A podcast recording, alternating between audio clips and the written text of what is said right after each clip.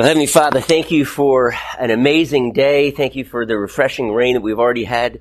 Father, thank you that we can be here and, and really wrestle with the truth and today, especially about the resurrection. I just ask you, Father, that you would give us insight and, and help every single one of us to understand and glean these principles that we need to learn so that we can become better at defending this most reasonable faith we have in Jesus. So would you guide us and Spirit speak to our hearts and greatly encourage us, Lord, with the truth we're going to learn today in Jesus' name. Amen. Here's what I want you to do. I want you to open your books um, to chapter one. You know what? Before we actually, before we do that, um, the syllabus says that we are to have. Dan, you have a syllabus, right? Yes. I'm sorry, the other Danny back here, Mr. Danny. You have a syllabus, right? Yes, I have it uh, Okay, there we go. He's more high tech than me. Remember, next week, chapter 3. Cold Case Christianity, chapter 3. That's what's due, okay? All right, I'm going to paint a scenario for you guys. I'm not going to uh, put a lot of weight behind this, it is just for illustration purposes. But I want us to talk about presuppositions. Last week we talked about presuppositions. The week before that, a little bit about presuppositions. This week we're going to start off our time together talking about presuppositions. But before I give you an illustration of this, someone tell me what a presupposition is. What is a presupposition? Class, help me. You can do this. Hello? Want to give it a shot? Go for it. As something, as uh, I, I, uh, I guess a theory you hold on to before uh, before you look at the evidence and suppose something. Okay. All right. Um, it doesn't have to be a theory, though we could characterize it as a theory. It basically, that was a good answer, by the way, it's basically a bias. It is the lens through which you see life events, the way you interpret life. When we look at this evidence that we're going to be looking at this semester and next semester, every single person has presuppositions. We have presuppositions. Now, here is the deal though. Even though we have presuppositions, we can actually, once we have these presuppositions, test our presuppositions. For example, I'm, one of my presuppositions is that there is a God. Because there is a God, and how I define God, I believe in a thing called logic. If you do not believe in God, you have no basis on which to stand to say logic is a real thing. You have to assume it. Okay? Now, once I grasp the principles, so in the atheist, I don't know if you've ever heard this before, if you've not, um, Jason, Dr. Jason Lisle's book, uh, Ultimate Truth, excellent book that deals with this. But all atheists, in order to be an atheist and put any evidence on the table for atheism and anything they do in life, they have to stand on my Christian worldview that believes in a God, because if you don't do that, you have no reason to believe in laws of physics or logic. We assume that this universe is orderly. Okay, we assume this. Now, just because so far things have been somewhat ordered, that doesn't necessarily mean that they are. So, logic, the law of non contradiction, Okay, for example, we learned uh, two basic uh, principles for logic last time we met, but logic is not something that the a non an atheist can um, that an atheist can stand on without assuming that there is a God, because he has to assume this universe is ordered, and we don't know that that has to be proven. But logic is a fundamental principle. You can't prove logic. It just is. So the atheist can't prove his presupposition of logic. Now, I don't know if you follow that or not. But a presupposition, the presupposition that the atheist or agnostic or skeptic holds, the pre, his presupposition is what the book calls, sorry, let me silence my phone. There we go. Is called scientific naturalism or scientific materialism. Okay? Write that down. You want to make sure you understand this. Scientific naturalism or scientific, he calls it philosophical naturalism. Regardless, it's naturalism or materialism, but scientific naturalism or scientific materialism says that the only thing that exists is something that is material, matter, physical. It is therefore it excludes anything supernatural. Okay? Or the term we used 2 weeks ago was metaphysical. Okay? So anything that I cannot put under a microscope, that I can't scientifically observe and interpret the data and come to a conclusion, anything outside of that cannot exist. So how did this universe come into being? This atheist has to say, I have, n- I don't know, but I have some ideas that are worth considering. But all of their ideas have no substance to them. They truly have no substance to them. They can't figure it out, but they're giving it their best shot. And so this is what they say. We now, just because we don't know, there is a gap in our knowledge, and you can't fill that gap of knowledge with God. Just because we can't understand it scientifically, just because we can't understand how uh, um, a certain chemicals that the earth started with just because we don't know how it mutated and formed and transitioned into a single cell, going from non-life to, to life, just because we don't understand that gap in our knowledge doesn't mean that science will not one day discover the answer. Okay, so we use the term God of the gaps. Now, in all fairness, just speak, there is an element of truth in this. Before uh, Louis Pasteur came around, most people believed that infections were things like demons, and they viewed them very superstitiously. Okay, um, but then Louis Pasteur said, "No, science now brings us to conclusion it's caused by germs. That's why you're sick." Okay, that that's fair. Science did explain that, but you're going to see that there is a difference between science doesn't know today and science can never know. The origin of the universe is one of those because it defies all logic and scientific principles that we have. It defies this. Evolution from non-life to life that defies what we know about science.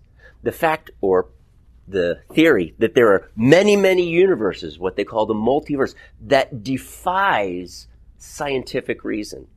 There is zero evidence for this. And yet, those who believe in evolution are turning to this, and that allows them to believe in an infinite number of random choices that will eventually produce what we have today. So, uh, we're not probably not going to pursue that idea because that gets into evolution and such, and our class really isn't going to get into that. But presuppositions, the presupposition of the atheist closes the door to anything supernatural. Let me read a, um, a section here. Karl Barth. Um, Karl Barth is, I'm sorry, what page? Here, 28. There we go. Carl, Carl Bart. Wow. Um, Earl, excuse me, Bart Ehrman. Wow. I don't know where my mind is today. Bart Ehrman was a Princeton seminary student, believed in the inerrancy of Scripture, a conservative guy. Came across a passage in Mark that I'm not going to get into, and he said, wait a second. this is this is wrong here. It should be the high priest Abimelech, not Ahimelech. So this is the Bible has an error here. And if the Bible has, and he started looking for, the Bible has a couple of these errors. How do we explain this? So his conclusion was the Bible was wrong. Then he made another conclusion that there actually is no God, and but he teaches religion at what is it, the University of North Carolina in Raleigh Durham. Excuse me, Chapel Hill. Wow. So that's where this guy's coming from. He argues, he does debates. You can actually see him debating uh, people on online. But this is what he says. The bottom line, I think, is one we haven't even talked about, which is whether there can be such a thing as historical evidence for a miracle. And I think the answer is a clear no. And I think virtually all historians agree with me on that. He continues on, um, it's invoking something outside of our natural experience to explain what happened in the past. How do you explain feeding of the 5,000? How do you explain Jesus' resurrection from the dead? That is outside of our ability to test. It's outside of nature. It is, we're calling upon the supernatural to explain Jesus' resurrection, to explain the feeding of the 5,000, to explain Lazarus' resurrection. And since those things can't happen, he says that's his presupposition, because he's a scientific materialist. Because of this, that can't happen, and therefore you cannot test miracles in the past. You, because you must invoke the supernatural. But no such thing exists. Do you see the bias in this? You are assuming that there's no such thing as the supernatural. The only thing that exists is what we can see, feel, hear, taste, touch. I, sorry. And consequently, because that's what science deals with, you theologians over there, yeah, you you you have faith, we have reason and science. But today, I want us to realize that that is completely inaccurate in characterizing or understanding what faith is and what reason does. Reason, I'm going to word it this way. We have a reasonable faith. If you were to title this class lecture, it is going to be, you would entitle it a reasonable faith. My faith is not a blind faith. I don't believe in God just because I think it's a cool thing to do. Just because there's a few things in life I just don't understand, so I'm going to invoke God as my, to help me understand it. I'm going to put God in there. No, because there is a lot of evidence for the existence of God, a lot of evidence, as we're going to see in a minute, for the resurrection of Jesus. And so, based on that evidence, I am going to trust in this person called Jesus. I'm going to trust that the gospels that talk about him are reliable and that what I'm reading is actually true, which is what we're going to spend a lot of our class time in the today and, and in this uh, in this in this class. But I am now going to believe in the person of Jesus Christ. Okay? What are you looking for? Oh, purse. Nope. Not up here, sorry. All right. So that here, here's what I want to do. I want you to imagine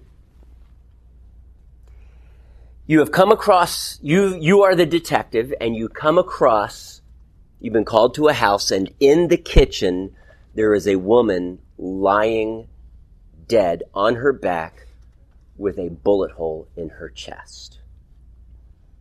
The door is locked. They do a test and they discover that, well, yeah, okay, let me back up. There is no forcible entry anywhere in the house. The bullet, by doing tests, was shot not at an angle, but straight about 15 to 20 feet away. So it was not self inflicted.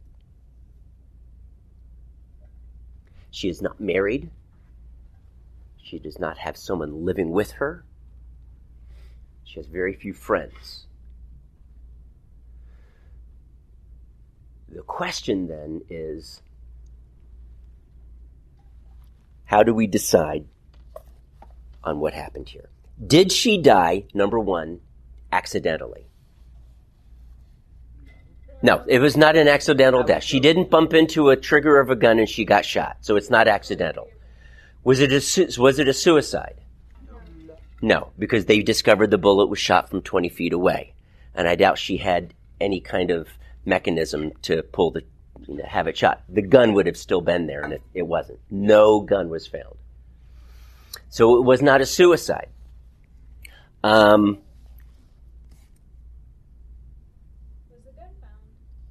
no. Mm-mm. It, she didn't die of old age or anything like that. This is a homicide. Somebody killed her. With no forcible entry, with no, with the doors locked, what are some of your assumptions? Reasonable inferences. Remember, that's what chapter two is about. Reasonable inferences. Go ahead. Maybe he saw, maybe the killer saw her through a window and shot her. Okay, that would have busted the glass and there's no glass broken. It could have been like a, a repairman or something, because she would have let them in to repair her appliances. But the door was locked and she did not lock it. I can lock Kate's house if I walk out. I lock it first and then I close the door and keep locking. Okay, but this was deadbolted. Was the key taken? Wait, it was deadbolted from the inside. Yes. What about the windows? There's a secret passageway. Yeah, wait. Oh, they may have to look for a secret passageway. Um, Okay. During Christmas, because if it was, it could have been Santa and he came down the chimney. Yes. we would make great detectives. Yeah. Mm. Okay. So you are assuming the reality of Santa Claus, who can fit through really narrow I mean, passages. the Now other that we watched option the is that Santa Claus movies her with Tim cat Allen where they accidentally just Fur- her Would it be- Further study discovers she didn't even have a chimney. Bummer. No, no, in the Tim Allen movie, one appears. Okay, go ahead and ask me some more questions. Uh, is it possible that the person who might have killed her possibly had a way to get in, like, had another copy of the key? Okay, so they they talked with her closest friend from work. She said she was a loner, that even she did not have a copy of her key. And she told her many times, I'm so sorry that I'm not giving you a copy of my key. So, What about family? Like, in law? Well, she's not married. have she's not here. because that rules out a lot of suspects. No, he never said that she didn't have family. He said that she wasn't married and she wasn't living with anybody. Okay, so here's what they did. They found her phone in her pocket, and she is amazingly organized, and every number in there has a name. Not too many names, unfortunately. But one number that she had called the day before with no name, just the number. They called that name, they, excuse me, they called that number, and they got the voicemail. Hey, this is Jimmy Dean. Leave a message. Boom. The detectives knew right away. This is this is suspicious because they knew Jimmy Dean, and he had a rap sheet a mile long, and had been involved in uh, gangs, and had been a murder suspect, though had never been put in jail for it. He had done some time though for robberies and such. So now we have a suspect, but Jimmy Dean has an alibi. And he confirms it with three other people. So now what do we do? Who are the people? They are friends, but they are people nevertheless. Do they have any previous records? No, those three do not actually. Well, how did she get his number in the first place? How did she get? Gang person, and she Okay. so friends. Why the heck she hanging out with gangs? Jimmy Dean. Okay. Fair enough question. So, as they were continuing their investigation, they found in her study her calendar, and on her calendar was the name of a doctor that she saw every week. They called the doctor, and the doctor was a psychologist, and our victim had multiple personality disorder. Now, any further questions? Uh, What's I kind of Sean says it. Does she have any pets? Does she have any pets? Wait, you don't know multiple personality So you're disorder saying a, a pet? No, never- her, her dog. Her dog got a It's gun. like It's when there's like Yeah. two different people. Uh, you're one person, but you like. Only in cartoon movies, probably. I think it's Pastor, demonic. can you explain what she doesn't know what multiple? Mul- Multiple personality disorder is someone who goes, who learns to cope with reality or different situations by assuming a different personality so they can deal with it or cope with it better. It is a recorded thing. Um, it is real. I would perhaps suggest that some of it can be explained through demonization but I'm not going to say categorically that they all are, because I would venture to say that some of it genuinely is a dissociative disorder. Okay? They dissociate themselves from the real person of who they are. They discover her journal, and the journal has expresses these personalities and an actual there's three personalities and they all hate one another and given the opportunity would love to see them die okay so any further questions Well, how is because it i'm going to wrap this up in just a minute i'm sorry How is it getting shot 20 feet away? Unless she I- has I- a I- cat, this is, does not make sense. I haven't You've not yet mentioned a cat. okay so go ahead Psychologist was a psycho who thought she could get her wish, and so he killed her, took her key, locked the door. I think. Yeah, but how do you deadbolt? Yeah, you can't control it from the deadbolt the door outside. took her key took her key she said he said took her key You and Deadbolt. We have a Deadbolt on our door, bro. okay The Deadbolt. This is a possibility, so they checked out Jimmy Dean's alibis and scrutinized them further and realized that there were certain holes in their testimony and that one or all three were lying. As they discovered further, Jimmy Dean could have been there because his alibi is now very weak and he probably lied. So they assume that Jimmy Dean had been called and that as our victim had assumed one of her personalities, had asked to come, described the person that he was to kill, and Jimmy Dean killed her. Dang. That's their assumption. So they're gathering everything, and I'm going to wrap it up with this. They're gathering everything, all of her cl- belongings, and they're going to do an estate sale, and they come to her computer, and her computer has a cam, a webcam on it. And they decide to check the webcam, and apparently the webcam was on the entire time. And here's what happened someone, a creature, suddenly appeared in the middle of the room, shot her, and then disappeared. Now, let me ask you this why didn't any of you think of that? Stranger I assume there was a cat. That counts. How many of you are really disappointed right now?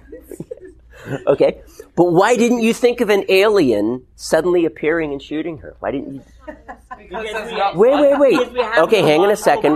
Why movies. is? You're the one Okay, wait, wait, wait, wait. Hang on. Why isn't it? As humans, we want to see tangible evidence for something, and so we tend to revert to the tangible e- evidence rather than. And we haven't seen proof of aliens and stuff like that, so we don't. Okay, some people would suggest we have, but Okay. go ahead. You're the one who's telling the story, and you're not the kind of science fiction kind of person, so I was not expecting that. Okay, all right. All right. May I also suggest that all of the evidence, scientific evidence, for life being able to exist on Earth leads us to the conclusion that life on any planet is so incredibly rare that it's next to impossible.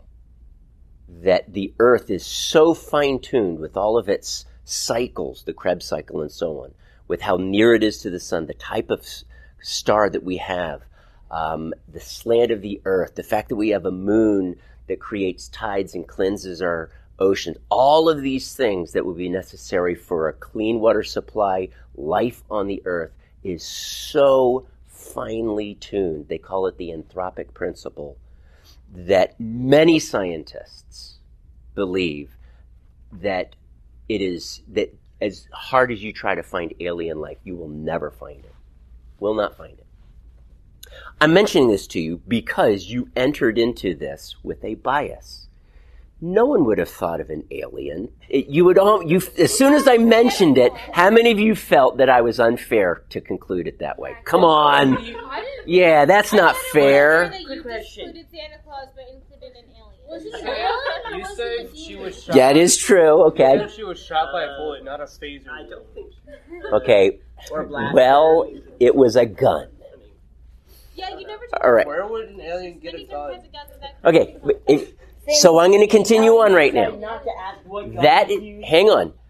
All of us. Now, and by the way, I am not trying to in any way equate the evidence for the alien doing it, and we could still go further, and maybe we could disprove that webcam. Okay, all right. But that I'm not trying to equate that with the Christian trying to prove the existence of God. So don't try and make that connection. I am only saying this to say we come into everything with presuppositions. We come into everything with a bias, okay? But here's the beauty of it. Even though my bias is there is a God, and therefore I can trust logic, I can even trust science because science is predicated upon logic and consistency. Okay? Every time I do electrolysis, I am going to be able to have two chemicals, hydrogen and oxygen. That will happen every single time. It's consistent. I can test the oxygen, I can test the hydrogen, okay? Science must be, those type of experiments, the empirical method must be consistent. All right? Apart from the belief in God, I'm suggesting to you, you should not be able to do this. You, sh- you have to assume all of this. The reliability of science, logic, etc. Now, I can, however, once I establish that, I can go back and I can not prove the existence of God, but I can mount the evidence for God so that I can make a very logical inference. And this is what chapter 2 is about. Okay? The atheist can't do that. The atheist has the presuppositions, but his presuppositions are based upon Christianity. Okay? The assumption there's a God. So he can trust his five senses, he can trust logic, he can trust science, etc., etc. So, as a Christian, though, I can now go back and I can substantiate why I believe there's a God. And once I believe that there is a God, we can go through and believing in miracles. We can go. Th- we can believe in why the Gospels are reliable, which is what we're going to do in a very like an overview today, and so on. Okay, so again, we all have presuppositions, but the beauty of the Christian presupposition is this: I can now go back and test my presupposition, and the skeptic and atheist cannot. Okay? Now, we're going to then look at chapter 2. And he uses this concept of abductive reasoning. Can anyone take a stab at what abductive reasoning is? We've heard of inductive reasoning and deductive reasoning, but he now uses this term abductive reasoning. What is abductive reasoning?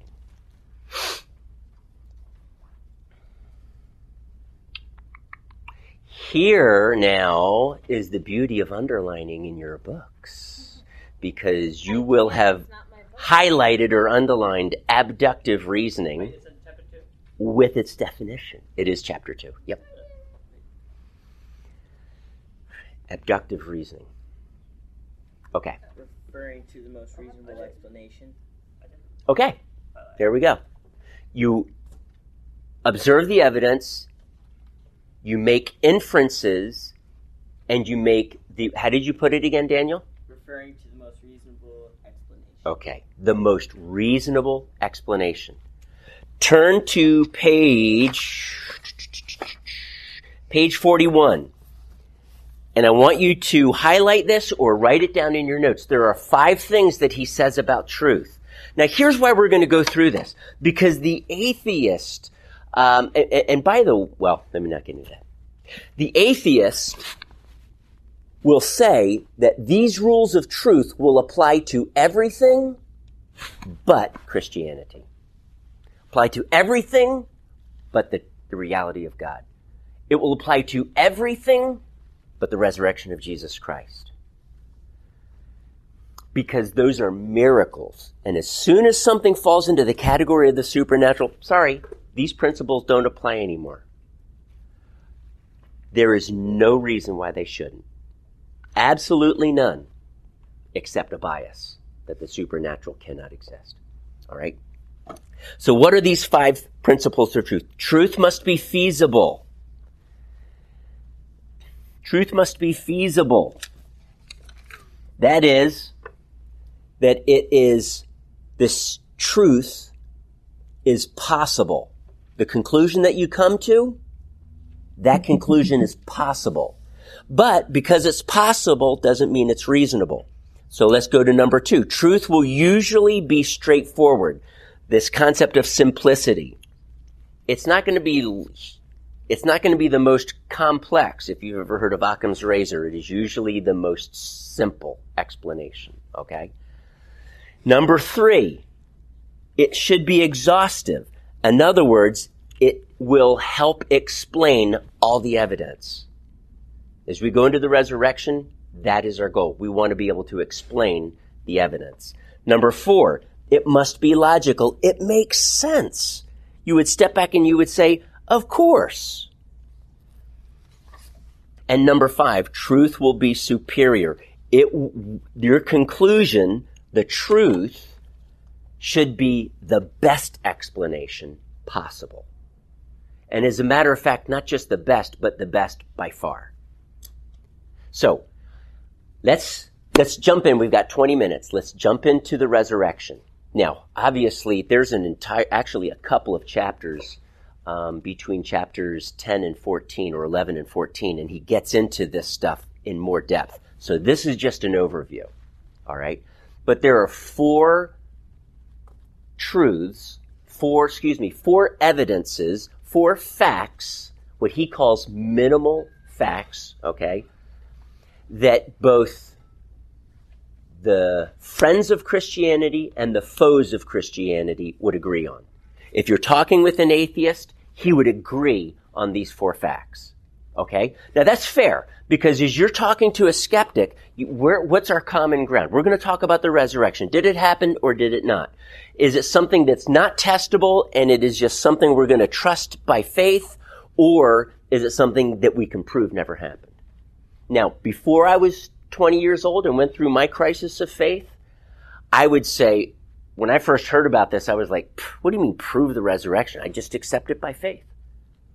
But as we go through this, and just a little bit today, much more so in the future, we're going to realize that great men, scholarly men, set out to disprove the resurrection, and they ended up becoming Christians. Now, Lee Strobel, a legal journalist who wrote The Case for Christ, The Case for a Creator, Case for, Case for Faith, and so on, he was one of those guys. How many of you ever seen his movie, The Case for Christ? Okay, personal testimony. Excellent, excellent movie. I loved it. Uh, they actually did a great job of, of uh, acting and script writing. So, but Lee Strobel is just one of them. There's been many, many people. Now, the four facts, what he calls minimal facts, these are the facts that we can all agree on. When a detective walks into a room, he, the fact number one is this woman is dead. Her heart is not beating. It's not that she's in a coma. She is dead. She has a bullet in her wound. She has a bullet in her chest. She's lying face down, so she got knocked backwards from the bullet wound. It is not self-inflicted. It was done 20 feet away, and there was no forcible entry, so sh- this person had to have been let in or had a key. All right? Those would be the four minimal facts that we could start with with the story that I gave you, Daniel. You said she was lying face down. That she. She was laying on her back. Yeah. Um, if I said face down, I don't think I did, but if I did, I, I misspoke.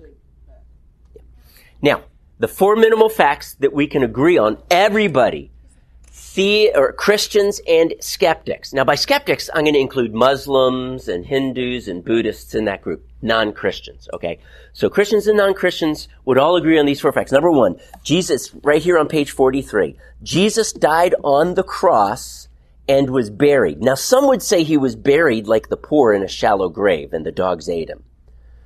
Okay, um, that that has some problems, but at least he died on a cross and was buried.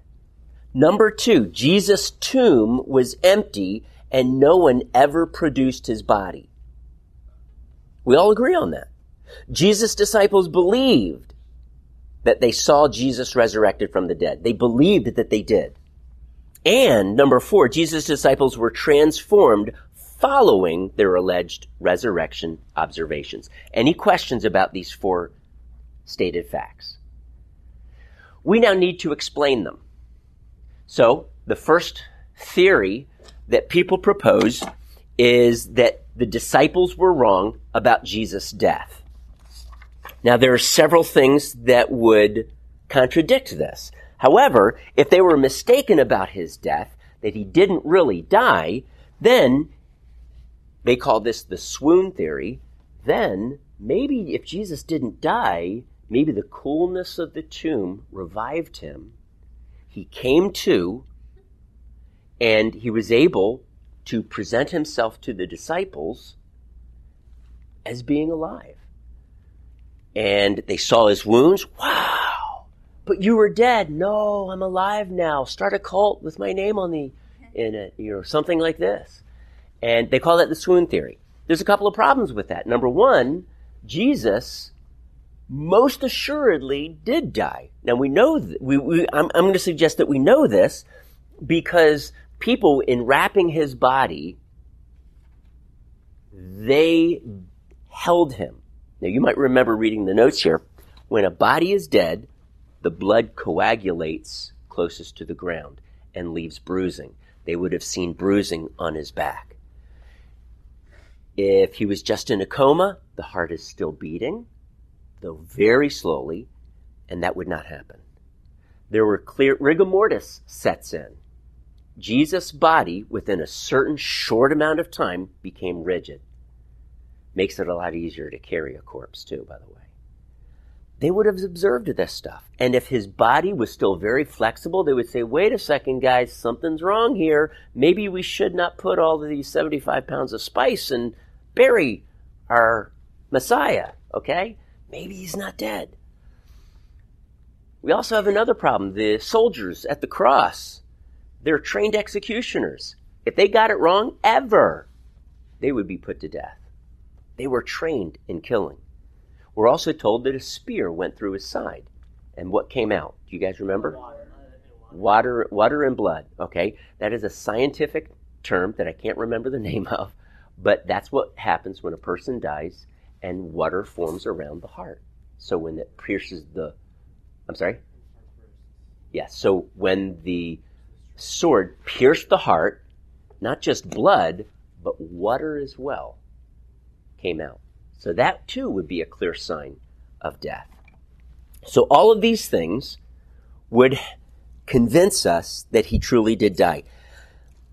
How on earth could Jesus have swooned, fainted on the cross with 39 lashes, nails through his wrist and feet, suffocating but not quite, revive and push the stone away?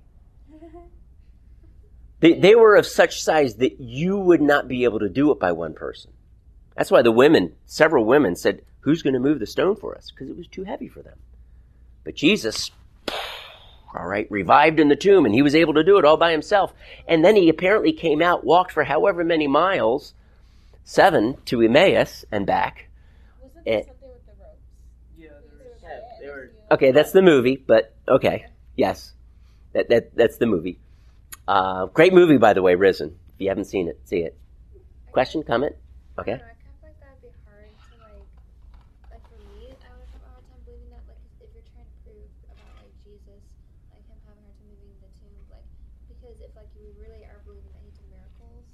Uh-huh. Like it's possible that he could have made the tomb like stone, so I would have a hard time believing. Well, I think we're trying to prove that miracles can. What this comes from people who believe that Jesus did not do miracles because miracles can't happen. They're trying to explain their suggestion. Why did Jesus supposedly rise from the dead? It's because he never died in the first place. No miracle needed here. Jesus fainted on the cross, woke up in the tomb, pushed the stone away, and had so much energy he and, and his wounds by the way were fairly well healed in a matter of what two days three days. And he was able to convince his disciples that he had been raised from the dead. What about the soldiers guarding that?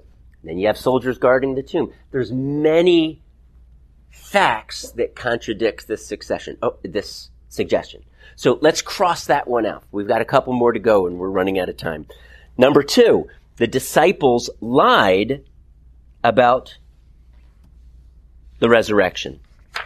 What kind of problems are do we find with this?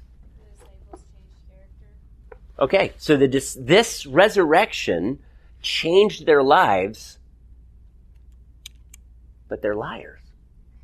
So there's a- How would they believe a lie, and why would that change their lives so radically? The tomb was empty, and there was eleven disciples at the time. It'd be hard for eleven people. It's hard for two people to agree on something. Good. It's much harder for eleven people to agree on a, such a huge lie. And they have body the same story, even though They they're all have the same story. And the body was missing. Okay. All right. Good. Dan, uh, uh, Peter. Um, two things. One, um, it's hard. Like one person, it's hard. Like just for just one person, it's hard to keep a lie a secret. I mean, but think of all the people that it was involved in. Jesus saw tons of people. I mean, how many people would have to lie Mhm. not let anything leak out? Also, if they did lie, I'm trying to remember what I was gonna say. Keep thinking about it, but understand, all of them died except John, and he almost died. Tradition says they tried to boil him in a vat of boiling oil, and he wouldn't die, so he got exiled. But all of them died a martyr's death, except John, who was exiled, and none of them cracked under pressure. I mean, Come on, what's the big deal? Let's see. Do I recant my lie and live, or I, do I die for this lie that I've been propagating for however many years? I mean, really? Why would you die for a lie? Something you knew was a lie. Why would you do that? But apparently, according to this theory, that's what they did. There, there was no motive for this. What, fame and fortune? Forget about that. What did they get instead? Lots of suffering and persecution. Not the ideal dreamy life. No reason for them to. Then, and maybe this is what you were thinking of, Peter, but they were the most upstanding, moral men, and their whole life was predicated upon this lie of the resurrection. Everywhere they went, they went to proclaim what? Jesus' resurrection. And it was a lie and not one of them ever cracked. Not one of nobody included the enemies got word of this. We don't find in any of the enemies of christianity where they heard the real story was the disciples life. Not a consideration. It's only in recent years that we're thinking about this. Okay i need to move on sorry. Um, disciples were delusional they were delusional now That has a lot of gaps. yes Yeah, I was gonna say that many people having all the same delusion in different places. Okay. Nearly the same time. The tomb it does not account for the tomb being empty. Okay, this is The true. That's a this is a good point. Now here's and, and he he does bring this up, but understand that most people who will adopt a, one of these theories, they also adopt others. So they will say, like John Crossan with the Jesus Seminar, very, very liberal guy. They've been on TV, especially 10, 20 years ago when it was the Sem- Jesus Seminar was so big. Um, you know, PBS special, John Crossan leading the, uh, wow. But John Crossan believes that Jesus was crucified, but then he was thrown in a, a borrowed tomb in, in the ground, barely covered, and the dogs ate him. And so when they went looking for him, they couldn't find him. Okay? Would have. It would have been. No possible way of doing DNA testing. But the disciples were mistaken, thought that he had been buried. Okay? Then we're going to come uh, into this one that I, I'm, I'm- right after this, we're going to touch on legend. Okay? And we'll probably have to conclude with that one and not touch on all of these. But, um, so there's some serious problem with John Crossan's suggestion that Jesus was just thrown into the ground like many. How many of you uh, ha, saw the movie Risen? Okay. And do you remember when they were looking for Jesus' body? Where did they start looking? The. Uh, the gross pit of dead people. Yeah, because that's where the when they when the thieves were considered poor, and they would generally throw them into these pits outside the city. Okay, so maybe that's what happened with Jesus. Maybe someone stole his body and threw it out there. With John Crossan says, well, no, actually, he was never buried in a tomb. That's what they did right away. They only thought that they put him in a tomb. It what was it? Someone else? Did did someone come and switch Jesus' body? I mean, all of the records, including the enemy's records, say nothing about this. This is a modern invention. That is, that Jesus' body was only buried in a shallow grave and eaten by dogs. That's no one ever came up with that idea. Not until most recently. John Crossan lead, leading the way in this. And that's why the tomb is empty. So what I'm saying is people will pull together a couple of theories to explain these four facts, not just one. Okay? So, let, let- so the delusion. Um, you guys are familiar with the Navy SEALs, right? The Navy SEALs are tested in so many different. They drown you and kill you like five times so that you stop breathing and then they resuscitate you because you have to get rid of the fear of death. Um, so this is how they do it. I'm not sure. I'm not sure that would get rid of the fear of death for me. But one thing that they do though is is they put them out to sea and let them float for five days. No food. Is it five days or three days? I thought it was three days. But anyway, I think it's no food and no water. They, it's very hard to sleep at all. You eventually get delusional. They all report delusions. But here's the thing. Never ever have they halluc- have two people hallucinated the same thing. As they've done studies just in hallucinations, which are this concept of delusions, two people, they don't dream the same dream. They don't hallucinate the same thing. There's no such thing as a group hallucination. Okay?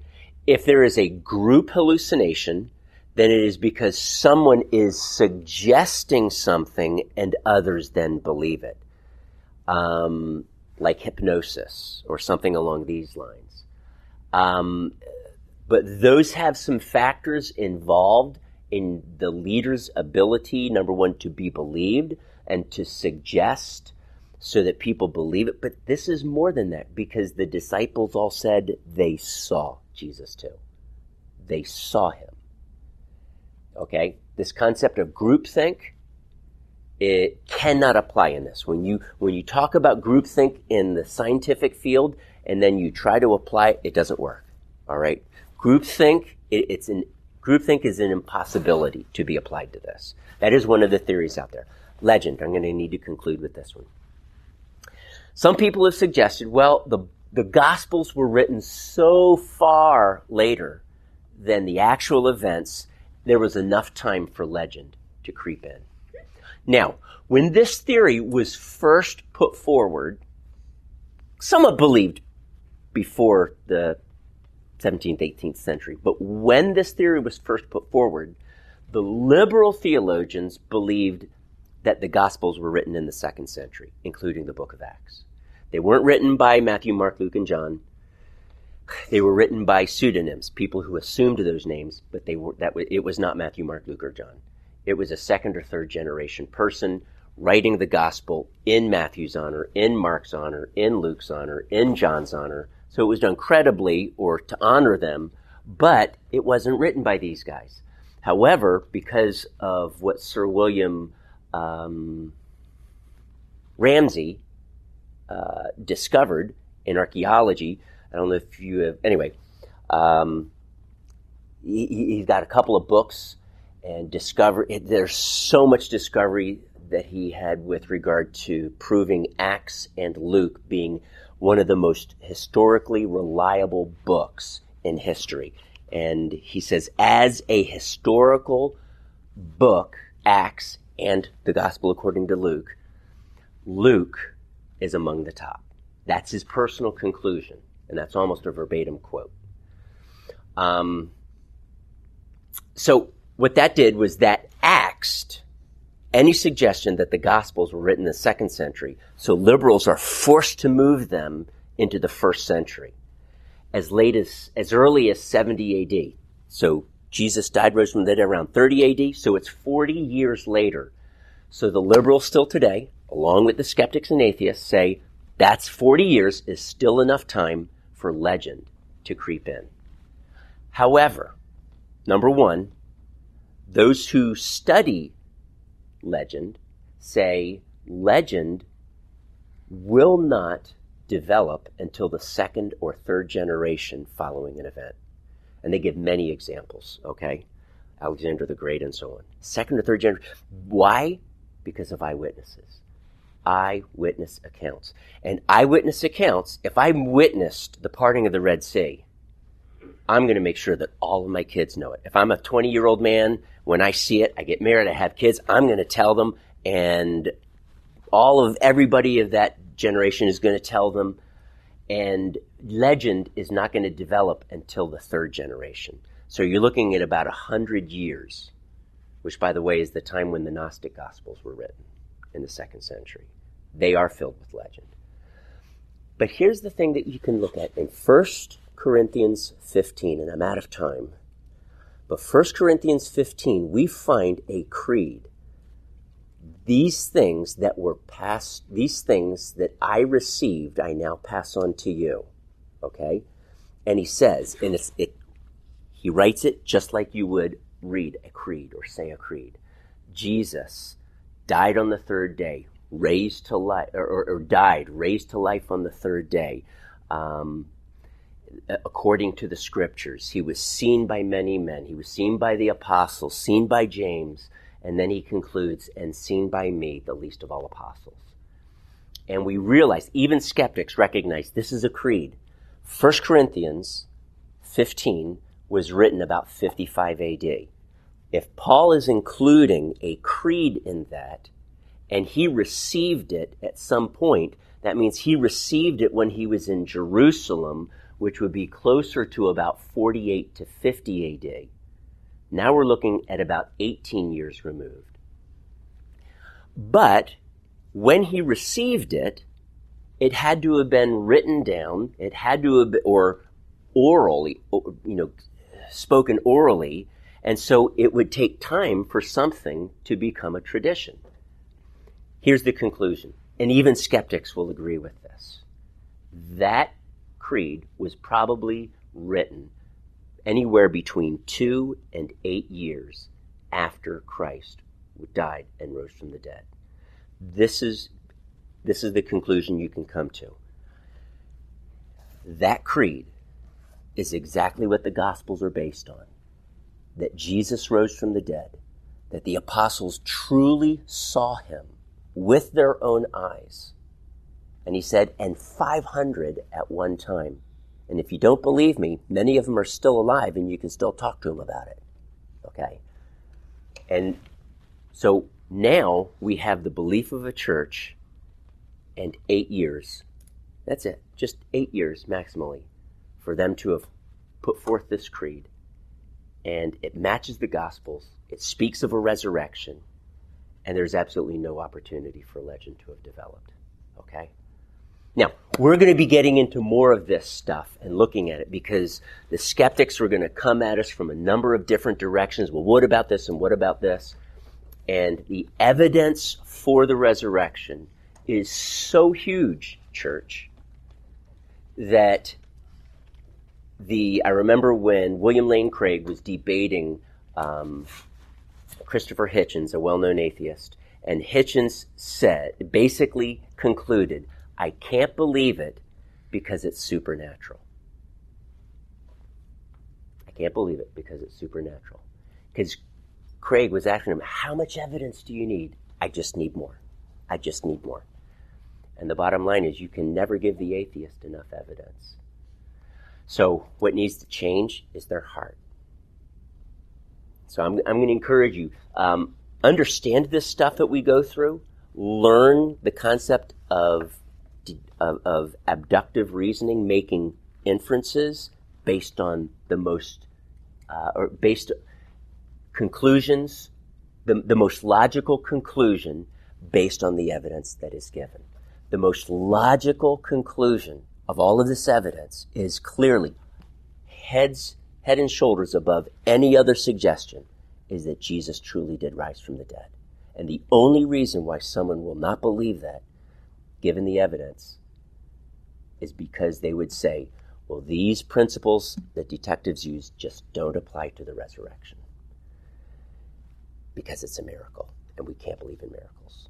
Let me close in prayer.